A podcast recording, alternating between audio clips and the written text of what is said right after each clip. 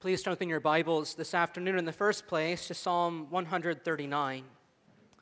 Psalm 139, page 662 in the Adoration Bible, 662. We want to read this psalm as well as a portion from Romans chapter 8 in connection with what we confess in Lord's Day 9 of the Heidelberg Catechism.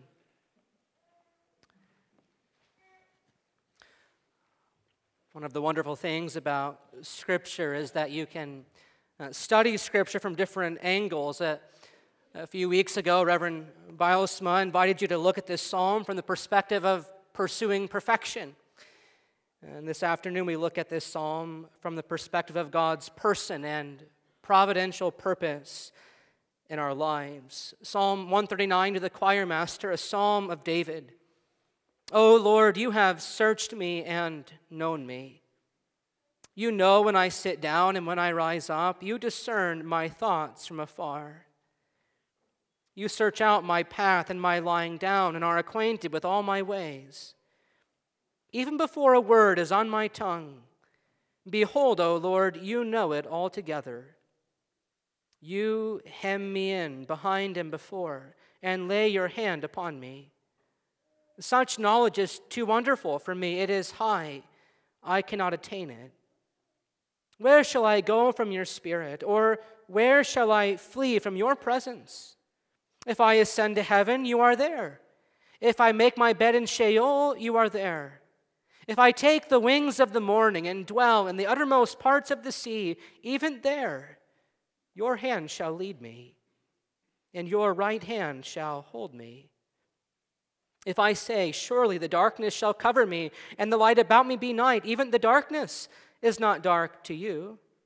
The night is bright as the day, for darkness is as light with you. For you formed my inward parts. You knitted me together in my mother's womb. I praise you, for I am fearfully and wonderfully made. Wonderful are your works, my soul knows it very well. My frame was not hidden from you, and I was being made in secret intricately woven in the depths of the earth. Your eyes saw my unformed substance. And in your book were written, every one of them, the days that were formed for me, when as yet there were none of them. How precious to me are your thoughts, O God. How vast is the sum of them. If I would count them, they are more than the sand. I awake, and I am still with you. Oh, that you would slay the wicked, O God O men of blood, depart from me. They speak against you with malicious intent. Your enemies take your name in vain.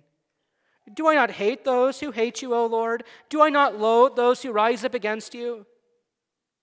I hate them with complete hatred. I count them my enemies. Search me, O God, and know my heart. Try me and know my thoughts, and see if there be any grievous way in me, and lead me in the way everlasting.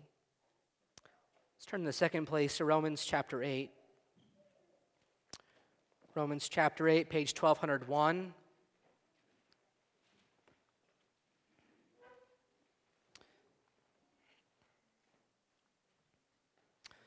Romans 8, we'll read verses 12 to 17.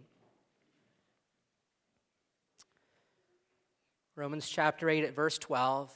So then, brothers, we are debtors, not to the flesh, to live according to the flesh. For if you live according to the flesh, you will die. But if by the Spirit you put to death the deeds of the body, you will live. For all who are led by the Spirit of God are sons of God.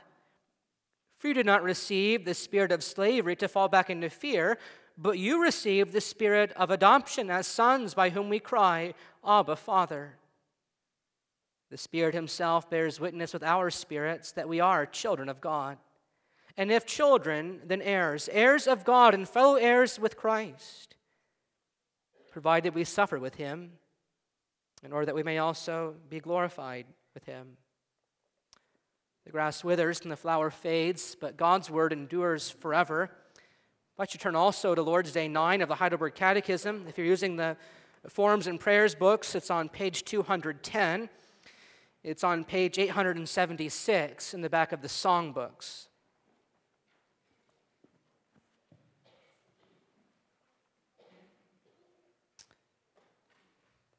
If you're visiting with us, we've been working our way through the Heidelberg Catechism, and in Lord's Day 8, we began the section of the Catechism dealing with uh, the Catechism's treatment of the Apostles' Creed, what we believe concerning God the Father and the Son and the Holy Spirit.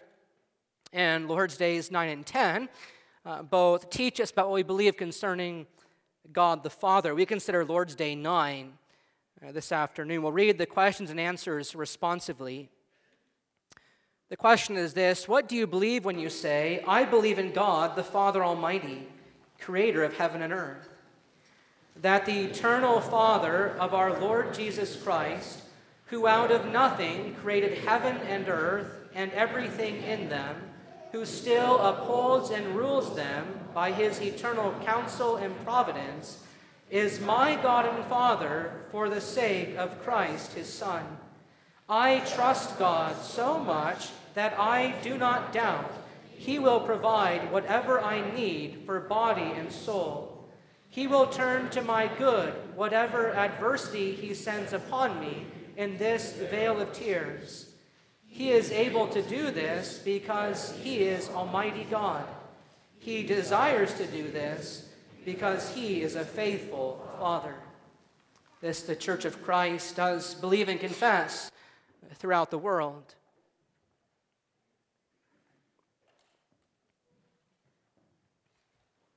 Dear congregation of the Lord Jesus Christ, what does it mean to you to be known by God? Perhaps for some of you, the thought of being known by God in the way that the psalmist describes here is a rather frightening thing. After all, to be known by God in such a way means that, that all your sinful desires, all your bent affections are before His sight. To be known by God in the way that David describes here means that God knows you even better than you know yourself. And so, this knowledge that God has for all his creatures has driven some to hate God. It's driven some to despise God, to want nothing to do with God, tormented by the knowledge that one day all shall stand before a God who knows them even better than they know themselves, is too much to bear for some people. And so, when this all knowing God sent his Son into the world, the world sought to kill him. Because perhaps if they killed him, they could escape the judgment that his coming had declared against them. But Psalm 139 shows us that there is no escaping this all knowing God. There is no hiding from this God. There's no outrunning this God, neither in this life nor in the life to come. For on the last day, all will indeed stand before this God and, and give an account to the God who knows all of every thought, word, and deed. Some will do that in fear and terror, but others will do so without fear. Others, like you and me, will do so in the confidence of our Savior. The righteous will will stand before this all knowing God and they will have nothing to fear because they'll stand before the all knowing one not as slaves to sin, but, but as sons of God, as fellow heirs with the Lord Jesus Christ. As Paul says, all who are led by the Spirit of God are indeed sons of God. For we have not received a spirit of slavery to, to fall back into fear, but we have received the spirit of adoption by whom we cry, Abba, Father. So, what does it mean to you to be known by God? Well, according to our catechism, to be known by God can be compared to the way in which a child is known by his or her father. Boys and girls, good fathers know their children, don't they? Good fathers can typically tell when a child is lying or telling the truth. Good fathers can typically tell when, when something is the matter. And good fathers love their children. In part because when they see their children, they see glimpses of themselves. Even as our Heavenly Father sees a glimpse of Himself in us when He sees us through the lens of the Lord Jesus. Well, just as good earthly fathers know their children, in a much greater way, our Heavenly Father knows us. In verses 1 through 6 of Psalm 139, we discover that, that He knows us from the inside out. He knows each and every one of us personally. In verses 7 to 12, we discover that wherever we are or wherever we go, His fatherly hand remains with us to lead us and, and to hold us. And in verses 13 to 16, we discover that He has a providential purpose for our lives. His eyes saw even our unformed substance, and in His book were written every single one of them. All the days that were formed for us, even when as yet there was none of them.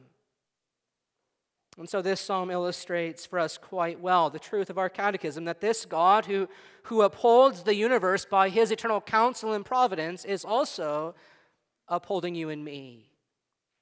And so we can trust that beyond a shadow of a doubt that, that God will indeed provide whatever we need for body or soul, and he will turn to our good whatever adversity he sends upon us in this sad world. As we heard in the form for baptism, when we are baptized into the name of the Father, God the Father testifies and seals to us that He makes an eternal covenant of grace with us and adopts us as His own children and heirs. Therefore, He promises to provide us with everything good and to protect us from all evil or turn it to our profit. He's able to do this as we confess in Lord's Day 9, because He is Almighty God. But more than that, He desires to do this because He is a faithful Father. My God is willing and able. This congregation is the believer's confession and, and comfort. He is not only able to, to lead us and guide us through all the twists and turns of this life, but he actually desires to do so. It's his good pleasure to do so. He, he desires to do so on account of the fact that, that he has become our God and Father for the sake of Christ, his Son. One of the wonderful things that we discover in the opening verses of this psalm is the intimate knowledge, the intimate relationship that exists between the Lord and his covenant children. As David begins the psalm, we come to see that the Lord has, has an invested interest in David's life and well being. And because of that, David can trust that God will answer that prayer at the end of the psalm Lead me, Lord, in the way everlasting. According to David, who is also a child of God, to be known by God is, is a comfort that he cannot fully begin to grasp. He says in verse 6 such knowledge is is too wonderful for me. It is, it is high. I cannot attain it. He opens with these words O Lord, you have searched me and known me. You know when I sit down and when I rise up, and you discern my thoughts from afar. Lord's Day 9 introduces us to the privilege of knowing God. We have the comfort to know that the eternal God and Father of our Lord Jesus Christ has become our God and Father too for the sake of Christ, his Son. And what a privilege it is to, to know God, to, to know God as Father.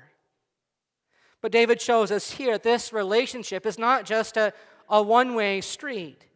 For not only do we know him, but more significantly, David shows us that, that he knows us.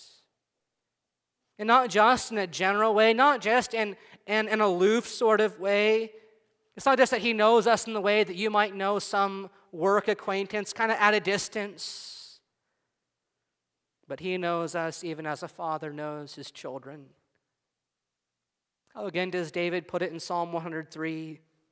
As a father shows compassion to his children, so the Lord shows compassion to those who fear him. For he knows our frame, he remembers that we are dust.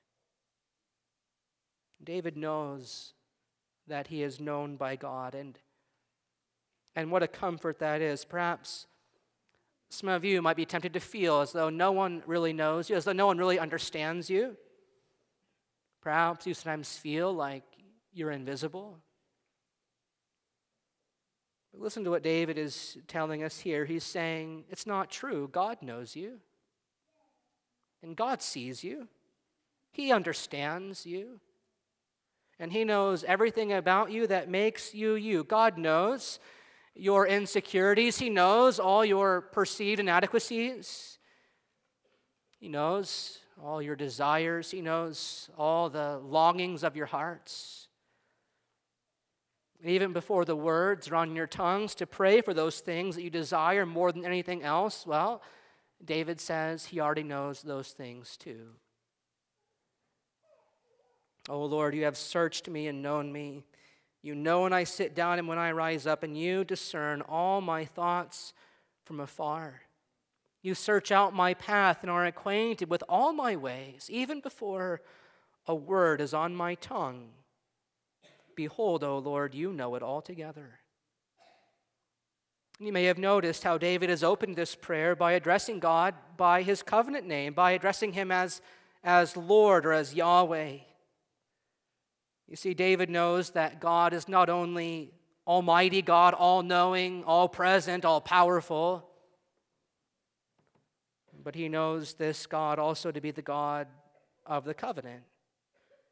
He's also the God of covenant and fellowship who knows his own by name. God knows the three babies who were baptized this afternoon, for it was he who knit them together in their mother's wombs. God knows the color of their eyes, He knows the color of their hair. He knows what the color of their hair will be 70 years from now. He knows them and He knows all that He has in store for them.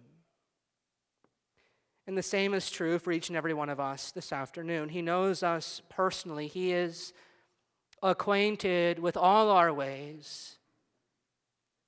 And if we are in the Lord Jesus Christ, God is acquainted with all our ways, not to judge us, not to condemn us, but rather to pity us to pity us with his covenant compassion. You see, God is never indifferent towards you, God is never unconcerned about you or what you're going through. But as your faithful Father, He loves you as much as He loves the Lord Jesus Christ. In verse 5, David says, You hem or you hedge me in behind and before, by which David means to say that God knows us so well that he knows how much we stand in need of his protection throughout the course of our lives. He hems us in, he lays his hand upon us. On these first few verses, an old Dutch Reformed pastor, Ben Howard, uh, once reflected on what it meant to be hemmed in by God. He says, As a pastor, I have stood at many deathbeds I have stood at many deathbeds where the torch of life has burned very low, the hands lying powerless on the blankets, the tongue no longer able to speak. But in those moments, he writes, I have learned more fully who the Lord is. Behold, there is not a word on my tongue, even when no words can leave my mouth, when God does not know me altogether. Even at death's door, he writes, God has hemmed his child in behind and before and has laid his hand upon her. Even there, God in Christ stands beside her. He covers her back. He holds his arm around her and forever holds on to her. And he is ready to take her to be where he is. This, beloved, is who our God is. This is the God of of Lord's Day 9, the very same God who made the universe, the very same God who, who continues to uphold the universe by his eternal counsel and providence, also made you. And he's also holding you in the palm of his hand. That's what we come to see more fully still in verses 7 to 12. The second major thing we see in this psalm is that God is everywhere present. He is omnipresent. He perceives all things and, and all places. And, and the comfort of the believer congregation is that God is everywhere present for our good. As David contemplates the, the vastness of the universe, he considers the immeasurable distance of the world, he comes to this profound conclusion that even in the midst of his small existence, the Lord of the universe is always right beside him. He says, Where shall I go from your spirit? Where shall I flee from your presence? If I ascend into heaven, you are there. And if I make my bed in Sheol, you are there. If I take the wings of the morning and dwell in the uttermost parts of the sea, even there your hand shall lead me, and your right hand shall hold me. And if I say, Surely the darkness shall cover me, and the dark and the light about me be night, even the darkness is not dark to you. With you the night is bright as the day, for darkness is as light with you.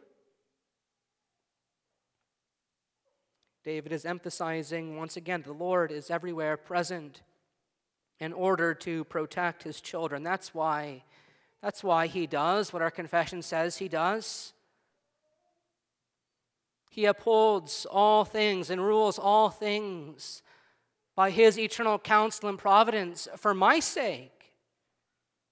He does that for your sake. He does so that you might learn more and more to place all your trust in Him. Do you trust this all knowing, all present God this afternoon?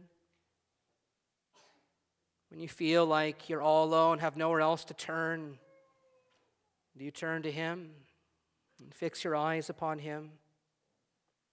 This is what Lord's Day 9 is setting before us.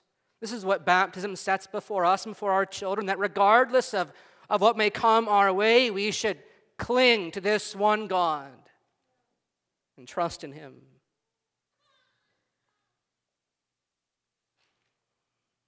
Have we taken hold of what the Lord Jesus said to His disciples in his Sermon on the Mount? Therefore, I say to you, be anxious for nothing. Do not worry. Don't worry about your life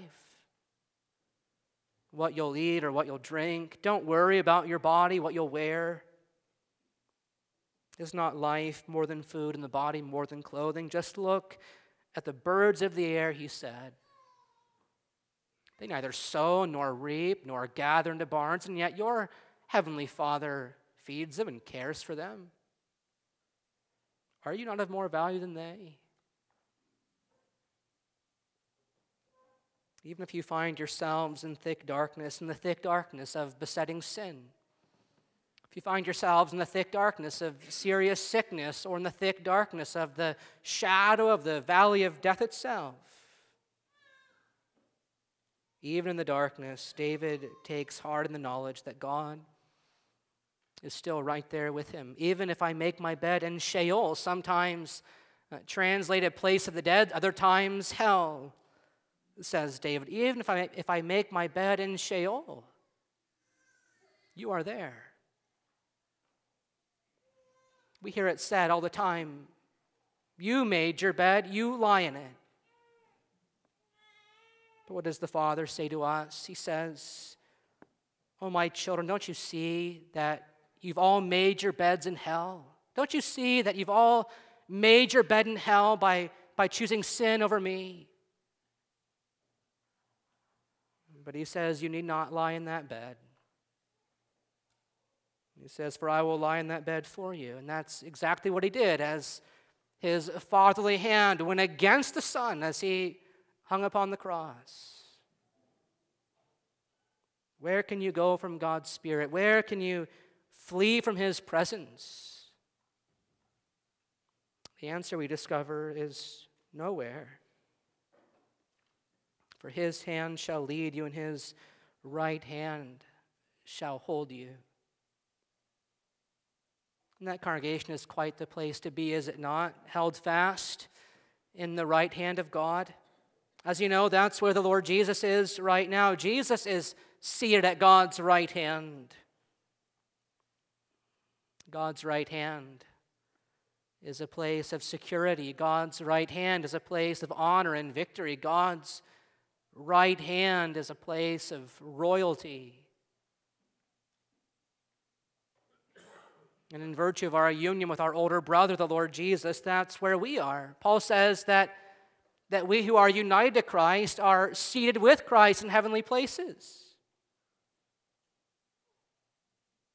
And so, even in the midst of all the sadness and sorrow that accompanies living life in a fallen world, we need not worry. We need not fear because the Spirit of God is here. He is here with us in all these things. He is with us in the darkness and the shadows. Even if you take the wings of the morning and dwell in the uttermost parts of the sea, even there, God's hand shall lead you, and his right hand shall hold you. We don't need to lose heart when life goes dark because God's fatherly hand is always with us. And he has a providential purpose, in fact, to, to work all things together for our good, just as Paul says in Romans 8 28. For we know that for those who love God, all things work together for good, for those who are called according to his purpose. For those whom he foreknew, he also predestined to be conformed to the image of his Son, in order that he might make, in order that he might be the firstborn among many brothers. David trusts that the Lord has a providential purpose for his life. The Lord is the one who knit him together in the mother's womb. And even before that took place, what does David say in verse 16? He says, Your eyes saw even my unformed substance.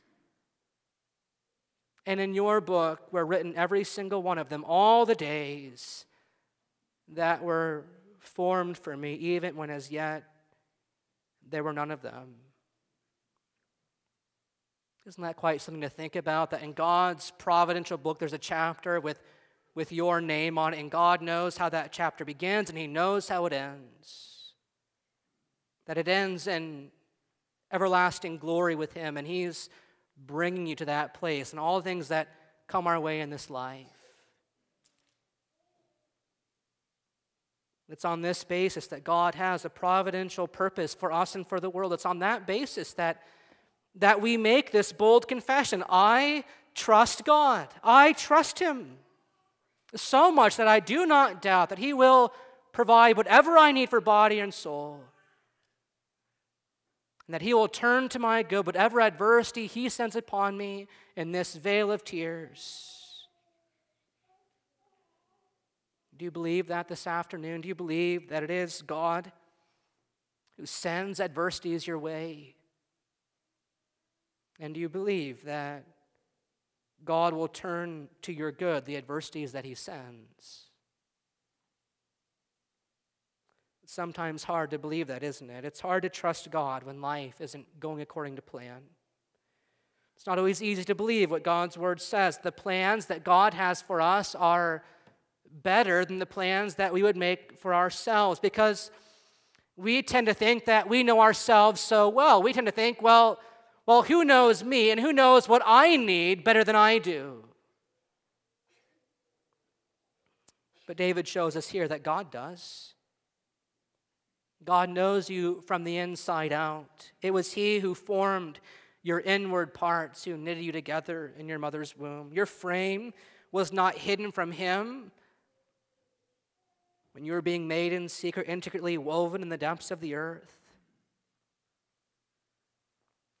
Do we praise God for this, that we are fearfully and wonderfully made? Do we praise God for the fact that God knows us even better than we know ourselves, that, that His plans for us are better than the plans that we would make for ourselves? In our present experiences in this life, we need to believe that when when plans don't go our way. We must never begin to imagine that God has somehow gone against us or forgotten us. And yet that's what we often tend to think. We tend to think, well, this, this wasn't the plan. God, God must be against me. And as the various trials and tragedies of this life come our way, we can't help but sometimes wonder Really, even these days? Or even these days written in God's book? But the answer is yes. Your eyes saw even my unformed substance, and in your book were written every single one of them, all the days that you formed for me, even when as yet there were none of them.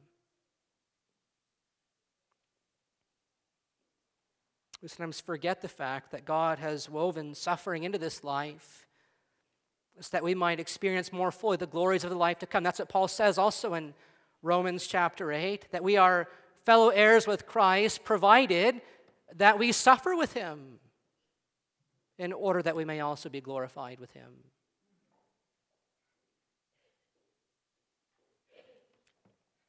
As we'll see more fully still in Lord's Day 10, nothing comes our way by chance or by happenstance, but all things.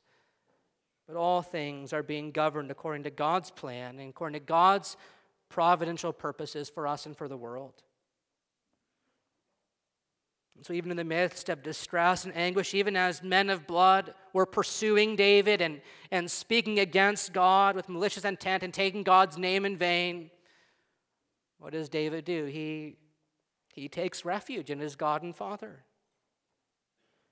And David leaves their demise to the God who has written all our days in his book. And so, what more can David say? What more can we say than what he says in verses 17 and 18? How precious to me are your thoughts, O God! How vast is the sum of them! If I should count them, they are more than the sand. Because David knows that he is a son of God, he can pray in verses 23 and 24 Search me, O God, and know my heart. Try me and know my thoughts, and see if there be any wicked way within me. Why can he pray that? Perhaps that's a scary prayer for us to pray. Search me, O God, know, know my heart. David knows that God has answered his prayer from Psalm 51 Create in me a clean heart, O God, and renew a right spirit within me, that I may be white as snow. Wash me, that I may be clean. And so we pray with the same hearts this afternoon, with hearts that have been sprinkled clean. That's what we confess about the incarnation in Lord's Day 11, isn't it? If you were to Turn to Lord's Day 11. The question's asked How does the holy conception and birth of Christ benefit you? And there the answer is given. He is our mediator, and in God's sight, He covers with His innocence and perfect holiness all my sin, even the sin I was conceived with. And because this is so, we can be sure that God will indeed lead us in the way everlasting that in virtue of our union with our older brother, the Lord Jesus, it's not just that God is able to lead us in the way everlasting, but it's what he desires to do more than anything else. My God is willing and able. As Paul says in Ephesians 3, verse 20, he is able to do far more abundantly than all we could ever ask or think, according to the power that is at work within us. God is more than willing. He is more than willing to lead us in the way everlasting. May this be our confession all the days of our lives. May this be our confession on the last day when, when we stand before the all knowing one. Clothed in the garments of our older brother, the Lord Jesus Christ. He who testifies to all these things says, Surely I am coming soon. And so we pray, even so, come. Come, Lord Jesus. Amen. Let us pray. Gracious God and Heavenly Father, we confess that you are the all knowing one, that you know each and every one of us from the inside out. You are acquainted with all our ways, you discern our thoughts from afar. Such knowledge is too wonderful for us, so Lord, it is high, and we cannot attain it. But we thank you for it. We thank you for the knowledge that you know us, as a father knows his children. We thank you for the glory of union with Christ, that in virtue of our union with him, you have become our God and Father for his sake. And so we pray that you would indeed help us to trust you and not doubt that you will provide whatever we need for body and soul. Help us to trust that you'll even turn to our good all the adversities that come our way in this sad world, this valley of tears. Father, we pray that in the midst of the valley of tears, we would see that you have a providential purpose to refine us, uh, to purge us, uh, to prepare us uh, for everlasting glory as we'll behold the Lord Jesus face to face. And so, Father, when we wonder whether or not days of sorrow are written in your book, may we take heart in knowing that they are written in your book. They have not come by chance or by happenstance, but that you have a providential purpose in the difficult days to conform us more and more into the image of your Son. Father, we pray that he would come soon. For we have confidence in knowing that we need not fear on the day of his coming when we stand before the all knowing one, but that we'll stand before him clothed in his own righteousness. And so we pray that you would come quickly, that you would be gracious even to come for us tonight, that we would meet you in the air and behold him face to face. But if he tarries, grant us trust, grant us obedience and faithfulness to live out our sojourn on this side of heaven for your glory. We pray in Jesus' name and for his sake. Amen.